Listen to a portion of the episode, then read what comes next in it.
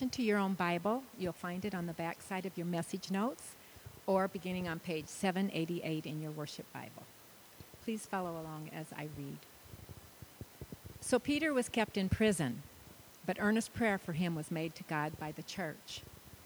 Now, when Herod was about to bring him out, on that very night, Peter was sleeping between two soldiers, bound with two chains, and sentries before the door were guarding the prison. And behold, an angel of the Lord stood next to him, and a light shone in the cell. He struck Peter on the side and he woke him, saying, Get up quickly. And the chains fell off his hands. And the angel said to him, Dress yourself and put on your sandals. And he did so. And he said to him, Wrap the cloak around you and follow me. And he went out and he followed him. He did not know that what was being done by the angel was real. He thought it was seeing a vision. And when they passed the first and the second guard, they came to the iron gate leading into the city. It opened for them on its own accord. And they went out and they went along one street. And immediately the angel left him. When Peter came to himself, he said, Now I am sure that the Lord has sent his angel and rescued me from the hand of Herod and from all that the Jewish people were expecting. And when he realized this, he went to the house of Mary, the mother of John, whose other name was Mark, where many were gathered together and were praying. And when he knocked at the door of the gateway, a servant girl named Rhoda came to answer. Recognizing Peter's voice, in her joy, she didn't open the gate, but she ran in and she reported Peter was standing at the gate. And they said to her, You're out of your mind. She kept insisting that it was so, and they kept saying, It's just an angel. But Peter continued knocking, and when they opened, they saw him and they were amazed. But motioning to them with his hand to be silent, he described to them how the Lord had brought him out of the prison. And he said, Tell these things to James and to the brothers. And then they departed, and they went to another place. This is the word of God. Remember, whenever the wind blows, the Bible word for wind is spirit. So think of the spirit when you feel the wind. So I don't know if you've heard about this phenomenon or not, but there's a brand new kind of church that's been growing really fast around the world. It's different than any other church you've ever heard of. It's got a very simple name Sunday Assembly. Sunday Assembly. The first Sunday assembly started in the United Kingdom in January, just over a year ago, January 2013. And as of today, after only about a year and a half of starting, there are more than 70 Sunday assemblies around the world. In many ways, Sunday assembly is a lot like a regular church. It has contemporary, upbeat music. It features a special talk with positive values for life. And outside of Sunday assembly, they encourage people to gather together in small groups, which they call smoops. And their motto is this live better, help often, wonder more. Live better, help often, wonder more. Their stated mission is this to try to help everyone find and fulfill their potential. In many ways, like I said, Sunday assembly is a lot like a regular church, except for one glaring exception. Sunday assembly is an atheist church. Sunday assembly is what they prefer to be called a godless church. Now, who would want to have church without God? Well, apparently, a lot of people do. I mean, it's a lot easier to have church without God. You can get together, have fun, have a good talk, sing some songs, right? Enjoy your life. Yeah, it started a, a while ago when two uh, British people were chatting about church. One of them had grown up in the church and loved it the sense of family, the music, the service of the community until she realized that she'd no longer believed in God. So, well, why couldn't you have church, they thought, without God? To keep all the good stuff and take out that other stuff. So they did, and a lot of people seem to really like that idea. Now, there are a lot of questions we might ask about a church like this, uh, a godless church what motivates it, why are people attracted to it. But there's a different question that has been kind of troubling me since I first learned about these assemblies a few months ago. What I wonder about is this Is there any substantial difference between what happens at a godless Sunday assembly when they meet on Sundays and many traditional regular churches when they meet on Sundays? I mean, after all, we sing, we have a talk, we enjoy one another, we go home hoping to living life better. Is there anything substantially different? Is it possible, I've asked myself, that without knowing it, many typical churches could do just fine without God? Just take the principles and the ethics. Is that possible? If what we do is very similar to what these kinds of places do, what is it, we might ask, that makes the Christian church unique? Is it just the fact that we have a lot of God talk when we gather? Or is there something more substantial that makes us unique? I mean, do we really believe that God is alive and well and that Jesus, his son, is risen from the dead? Do we really? I mean, does our life show that we really believe that? Or are we sometimes having church and living our lives not like atheists, but simply as practical atheists, right? Yeah. And if we do believe in Jesus, the resurrected Son of God, what practical difference does it make in the way we live our lives and when what happens when we gather on Sundays like this for worship? Is God here right now with us or not? Or are we just playing pretend when we gather for worship? these are not comfortable questions to ask, but they're worth asking, right?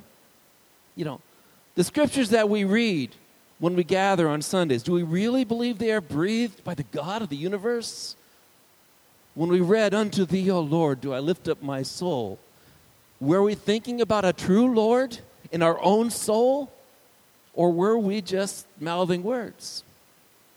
Or the songs that we sing, are we just enjoying music or are we expressing something significant to the God of the universe? The prayers that we pray, do we really believe God is on the other side of our conversation and eager and willing to answer? What is the difference between a godless Sunday assembly and a, and a Christian worship gathering? Now, you may think this is, well, of course there's a difference.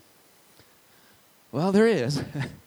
but I wonder and worry sometimes that often when we gather, not we necessarily, but we as Christians gather, we're not doing a lot more than just sort of showing up, getting a talk, and going home, right? To help us with live our lives. Well, we're going to explore that question today. What is the real difference between just any gathering and a Christian worship gathering? We're going to explore it today, and we'll use the story that Susan just read for us as kind of our starting point. So, if you're new among us, what you should know is that when we gather, we study books of the Bible. And so, we've been studying the book of Acts as we've gathered for the last several months. The book of Acts is the story of how that little band of Jesus followers grew from 120 people outside of Jerusalem to a worldwide movement extending all the way to Rome, the center of world power in the first century. We've now reached the 12th chapter, and we've already seen that not even the power of Herod can stop the spread of the gospel. But here we have this odd little story which Susan read for you. It's actually a little humorous and I think provocative. You heard her read it, and perhaps just to remind you what went on it, we found that Peter's life is in mortal danger. His friend James was already killed by the king. He was already killed. And now he's been put into jail. Uh, and he's going to be uh, executed tomorrow by King Herod. Tomorrow. He went to sleep knowing his life was going to be ended tomorrow. As I said, king is, the king has already beheaded James, one of the 12 disciples. Now it looks like Peter, their leader, is going to be next. The church gathers all around this city in various homes, I'm sure, and they pray earnestly, earnestly for Peter's release. They were unable to prevent James's death, but perhaps their prayers can prevent Peter's death. Now, in answer to the prayer, while Peter is sleeping on the night before he's going to be executed, an angel shows up engineers Peter's escape and, uh, and, and, and, and leads him out into the, into, the, into the street. And now Peter decides that he's going to go to the prayer meeting to the home of John Mark's mother, uh, John Mark's mother, where he's, there's the prayer meeting. And when he arrives at the prayer meeting, did you hear it as she read it? He knocks at the door a servant girl named Rhoda, go, they're praying for Peter on the inside. Servant girl named Rhoda goes to the door and she opens it or looks through because, of course, they're fearful for the Jewish leaders. And they look through it and she he, he hears, that's Peter's voice. I hear Peter. Rather than opening the door, she gets all excited and she forgets. She goes and runs to the prayer meeting. Guess what? Peter's outside. The people, full of faith as they are, what do they do? You guys, you're crazy. You saw a vision. No, it was him. I know it was. And they know maybe it's his angel. You know, often this has happened where people die. Sometimes people in other parts of the world can maybe see a quick vision of that person. People have reported that. You know, that's what they assume. Maybe his angel showed up. He's dead. They just killed him. You know, no, it's really him. And, and, the Bible says Peter kept on knocking. That's just, I think, it, beautiful. Kept on knocking. I mean, he's out there. He could be captured by a soldier. He's knocking. And then they come to the door and they describe, they, they find that he really is there. He quiets them down. He says, shh, quiet down. And he says, yes, it's me. Go tell James and the brothers. And the Bible says he went off somewhere to hide. Peter had been, now went into hiding. God had just worked a mighty miracle in direct answer to their prayer, but they don't even believe it when they see it. they were praying, but not much believing. Now, it's not a fair comparison, but it seems to me that this situation is worryingly similar to how church often happens in America. We say prayers, but do we really expect God to answer them when we gather? We sing songs, but are really our hearts really in it or not? We, we preachers preach sermons, but do we really expect people's lives to be changed and made for the better? You see, if we ever expect anyone to take our faith seriously in this world, we need to take it seriously ourselves. Or maybe we should just join the Sunday assembly movement, right? Sing some songs and sing anything we want. No, of course, I'm just teasing. So let's take a closer look at this little story. And in it, see, we see three, we see three clues as to the essence of Christian belief. Things that we can pick out of this that kind of bleed through the surface of this story. Three fundamentals, if you will. First of all, Christians believe, number one, in the bodily resurrection of Jesus. Christians believe in the bodily resurrection of Jesus. That's the first thing that you need to know. When we gather, we're not gathering simply to share advice and good ideas and good ethics. We're gathering to celebrate the resurrected Son of God, Jesus Christ. At, the at its most fundamental level, Christianity is about something that has happened, something that occurred inside of Jerusalem, something that happened to Jesus of Nazareth and through Jesus of Nazareth. You see, Christianity at its heart is not merely ethical teaching. It's not just good advice for how to live your life. The Christian message is not good, good advice, it is good news. And news about something that has happened. Gospel means good news. And the good news is this that G- though Jesus was killed on a cross, he was miraculously raised from the dead to a new life. Christianity is about good news, about something that has happened, and how we reverence that and how that changes our lives. It's not merely ethical teaching. A lot of religions have that. If that's the essence of Christianity, then of course all religions are virtually the same. You get good advice in a lot of places, including many religious groups. I don't dispute that at all. But Christianity is much more than that. It's not simply good advice, it's good news. Yeah. This is a first. It's all right. Are you okay? You guys okay? All right, we'll keep on going. Um, I, I want to make some lesson out of that falling speaker, but I can't think of anything offhand. It's not merely ethical teaching, nor is it merely a moral example, a good moral example. You know, it's not, Jesus was a good example, of course, but there are many other people, religious and otherwise, who are good moral examples. It's not just that. You know, in fact, I'm sure that most anybody in the whole world, including atheists who gather on a Sunday, would agree that Jesus was a, a good moral example and a good ethical teacher. But what you believe, if you're a Christian, is something deeper and more fundamental than that. The essence uh, of Christianity ultimately is that Jesus was raised from the dead. It answers this question What really, and you can put this down, what really happened on Easter morning? What really happened on Easter morning. What Christians believe happened is that Jesus didn't just come back from death, but went all the way through death and emerged on the other side of death. He emerged into a new creation. We believe that he was literally, bodily raised from the dead. Not merely that he came back to life, but that he went through death and came out on the other side, emerging to a new eternal life with a remade, incorruptible body. Somehow, His body was transformed into a new resurrected body. It was this fact which gave rise to the New Testament church in the Bible. This is why the Christian movement did not die when its leader died. Every other movement, in fact, there were other so called messiahs in Jerusalem, both in, uh, some famous ones about 50 years before Jesus and about 50 years after Jesus, who had great leaders, so called potential messiahs. But ultimately, those people were killed.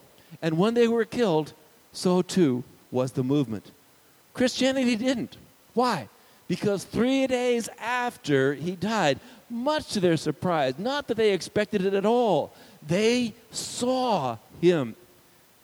There are many texts that teach this in the Bible, and we see it's fundamental to the story of Acts. Listen to a few texts. Acts chapter 1, verse 22.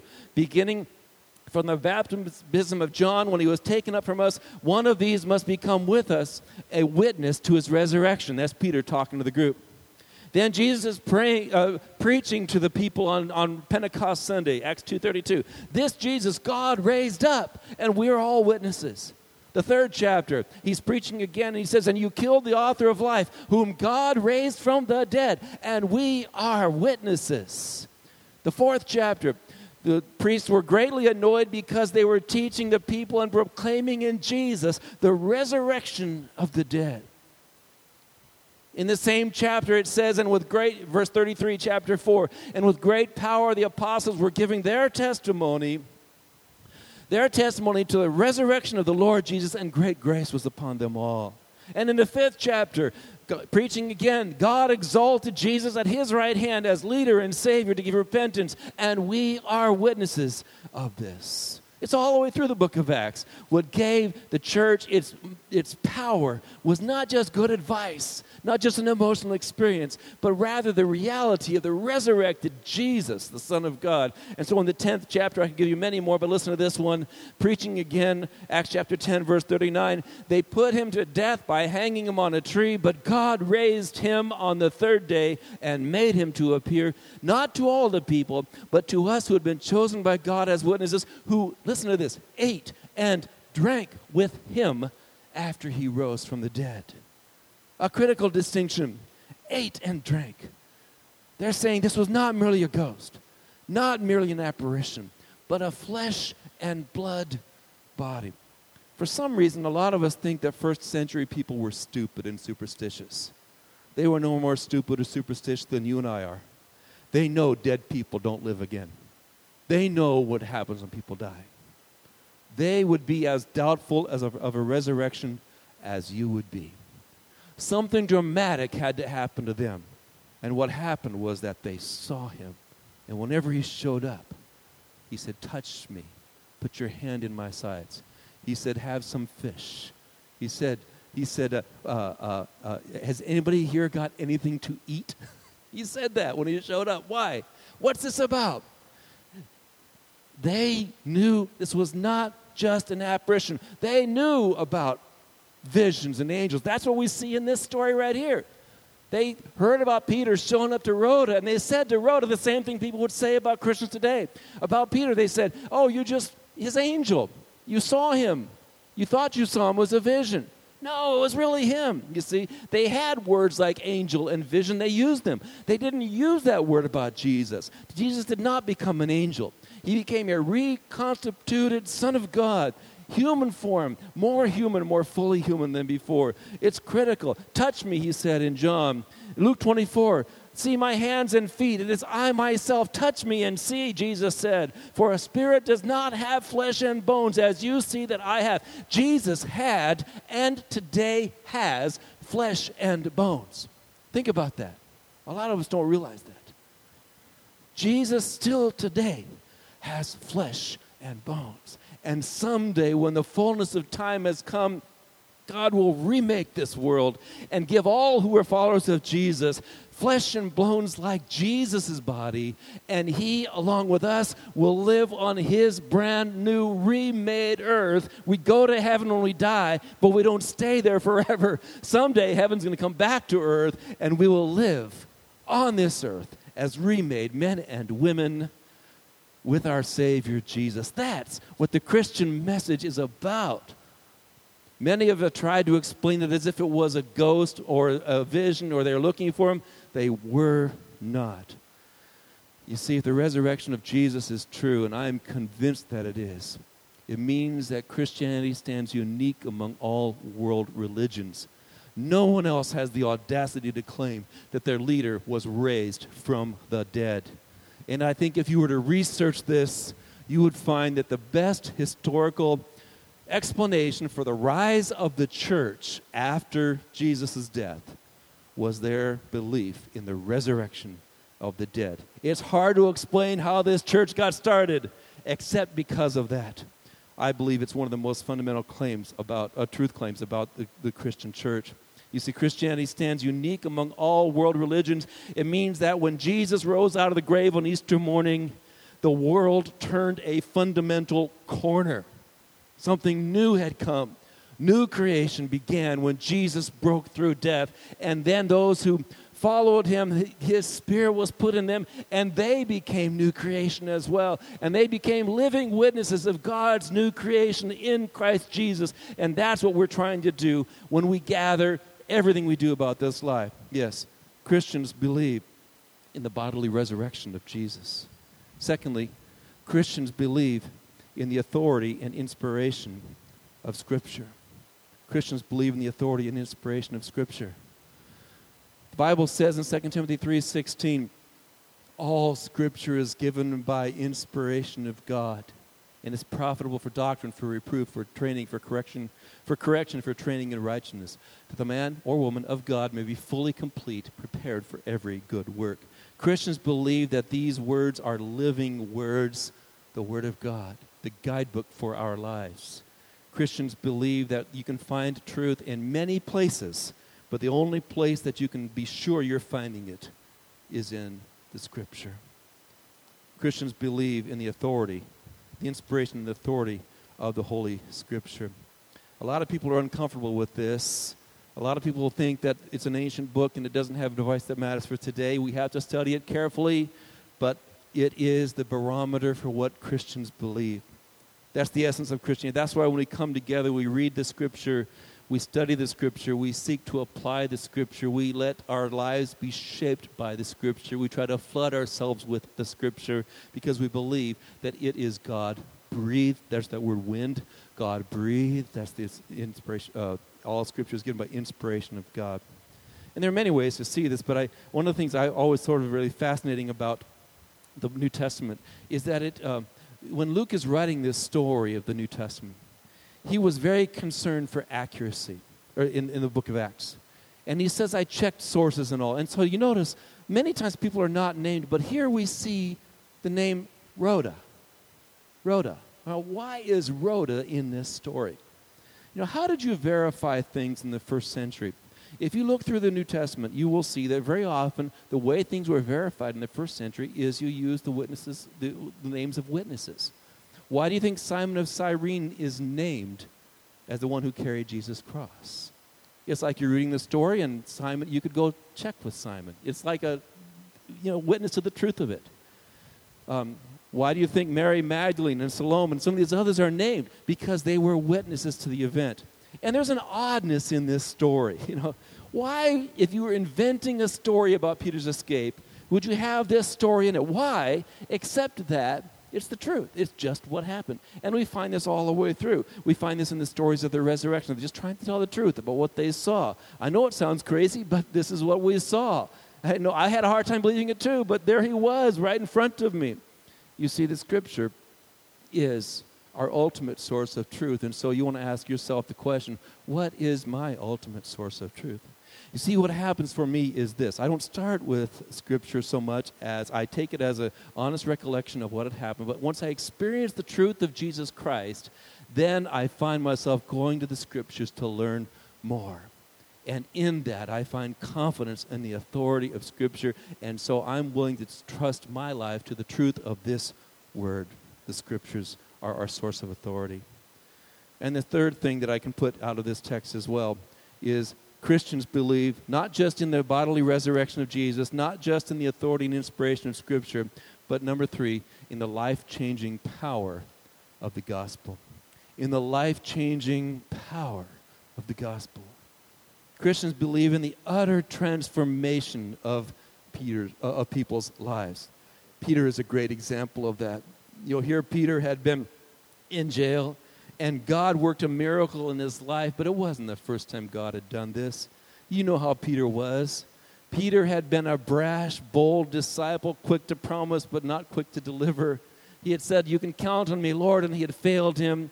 And then we see that Jesus, after his resurrection in the 21st chapter of John, came to G- Peter and they had a one on one conversation while the rest of them had breakfast on the seashore. The resurrected Jesus had made fish for everybody.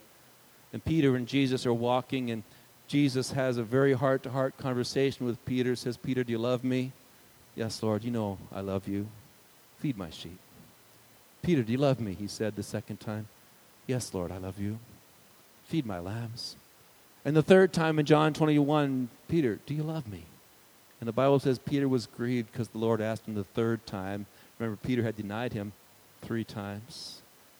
Asked him the third time, Do you love me? And he said, Lord, you know all things. You know that I love you. Jesus said, Feed my sheep. And then he said words which Peter never thought he would hear again, but he heard them years before. Jesus said to him, Follow me. He reinstated him, and his life was utterly transformed by the resurrection of Jesus Christ. So that Peter became the rock upon which that church could be built. Peter had a transformation of his life because of the power of the gospel. You see, the question is does God make a difference in people's lives? And I guess the question is has God made a difference in your life? Have you ever surrendered your heart to this resurrected Jesus? Have you ever put yourself under the authority of His Word? Have you ever uh, opened your life to the power of His Spirit to guide and to influence you? Do you really believe in the power of God to change your life?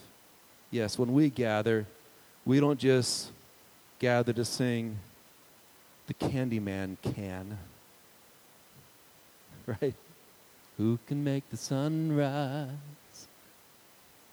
We gather to worship the God who made this universe.